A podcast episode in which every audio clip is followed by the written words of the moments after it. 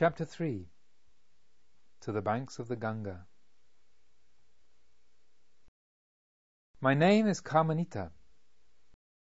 I was born in Ujjaini, a town lying among the mountains far to the south, in the land of Avanti. My father was a merchant and rich, though our family could lay claim to no special rank. He gave me a good education, and when of age to assume the sacrificial cord, I already possessed most of the accomplishments which befit a young man of position, so that people generally believed I must have been educated in Taxila at the great university. I could wrestle and fence with the best.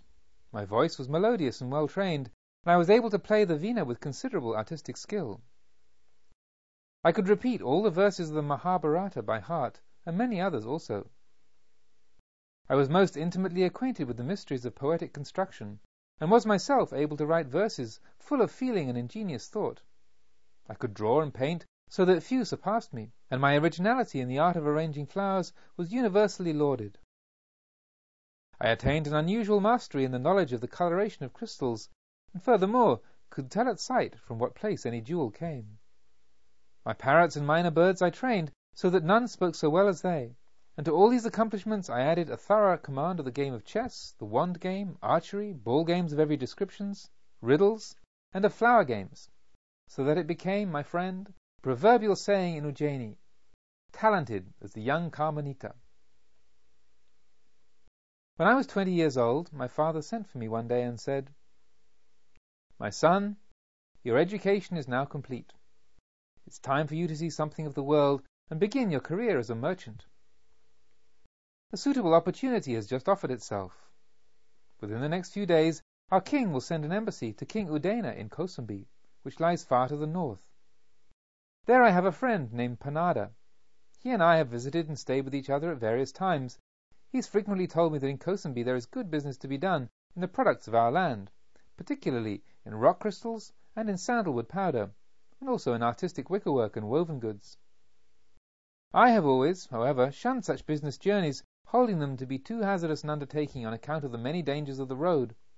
But for anyone going there and back along with the embassy, there can be no danger whatsoever. So now, my son, we'd better go to the warehouse and inspect the twelve wagons with their teams of oxen and the goods which I've decided on for your journey. In exchange for these items, you're to bring back muslin from Benares and carefully selected rice, and that will be the beginning, and I trust a splendid one, of your business career. Then you will have the opportunity of seeing foreign countries with trees and gardens, landscapes and architecture other than your own, and other customs. And you will have daily contact with courtiers who are men of the highest station and of most refined aristocratic manners. All of this I consider will be a great gain, for a merchant must be a man of the world. I thanked my father with tears of joy, and a few days later said farewell to my friends and to my home. What a joyful anticipation my heart beat with, as, at the head of my wagons, I passed out of the city gates a member of this magnificent procession, and the wide world lay open before me. Each day of the journey was to me like a festival, and when the campfires blazed up in the evenings to scare away the panthers and the tigers, and I sat in the circle by the side of the ambassador with men of years and rank, it seemed to me that I was in some kind of wonderful fairyland. Through the magnificent forest regions of Vedisa, and over the gently swelling heights of the Vindhya mountains, we reached the vast northern plain, and there an entirely new world opened itself out before me, for I had never imagined that the earth could be so flat and so huge. It was about a month after our setting out that, one glorious evening, from a palm covered hilltop, we saw two golden bands which, disengaging themselves from the mists of the horizon, threaded through the immeasurable acres of green beneath, and gradually approached each other until they became united in one broad zone. A hand touched my shoulder. It was the ambassador who had approached me unperceived. Those, Kamanita, are the sacred river Yamuna and the divine Ganga, whose waters unite before our eyes. Involuntarily I raised my hands, palms together in reverence. You do well to greet them in this way, my patron went on.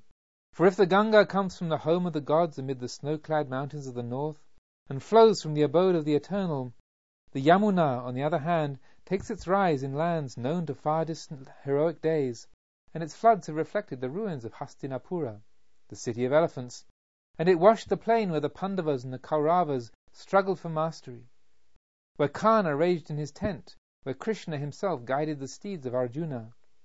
But of all that I do not need to remind you. I know you are well versed in the ancient heroic songs. Often I have stood on that projecting tongue of land where the blue waves of the Yamuna roll onward side by side with the yellow waters of the Ganga, and blue and yellow have never mingled. Blue and yellow, warrior and Brahmin, over the great river bed of caste, passing onward to eternity, approaching, uniting, forever side by side, forever two. Then it seemed to me that, blended with the rushing of the blue floods, I heard warlike sounds, the clash of weapons and the blowing of horns, the neighing of horses and the trumpeting of war elephants, and my heart beat faster, for my ancestors also had been there, and the sands of Kurukshetra drank their heroic blood. Full of admiration, I looked up to this man from the warrior caste, in whose family such memories lived. But then he took me by the hand and said, Come, son, Look at the goal of your first journey. He led me a few steps around some dense shrubbery that had, up until then, hidden the view to the east. As it flashed upon my vision, I gasped in admiration, for there, at a bend of the broad Ganga, lay the city of Kosambi, great and splendid in its beauty. With its walls and towers, its piled up masses of houses, its terraces, quays, and bathing ghats lit by the setting sun, it really looked like a city of red gold, a city such as Benares had been until the unwholesome lives of its inhabitants changed it to stone and mortar, while the cupolas that were of real gold shone like so many suns. Columns of smoke, dark red-brown from the temple courts above, and light blue from the funeral pyres on the banks below, rose straight into the air. Carried aloft on these, as if it were a canopy, there hung over the whole a veil woven of the tenderest tints of mother of pearl, while in the background, flung forth in the wildest profusion, there flashed and burned every hue of heaven.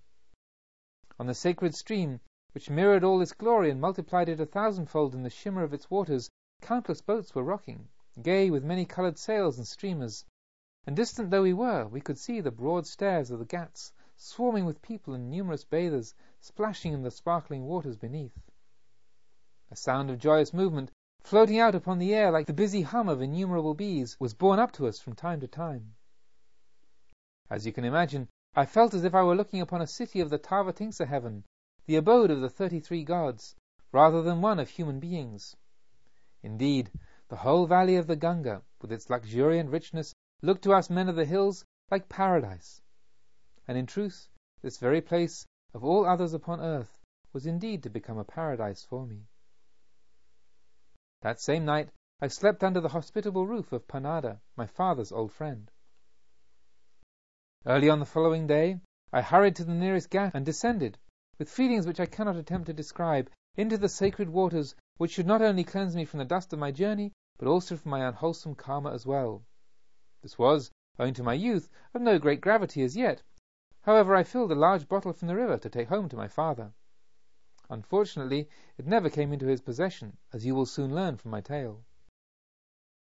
The good Panada, a grey-haired old gentleman of venerable appearance, now conducted me to the markets of the city, and, with his friendly assistance, in the course of the next few days I was able to sell my wares at a good profit, and to purchase an abundance of those products of the northern plains which are so highly prized among our people.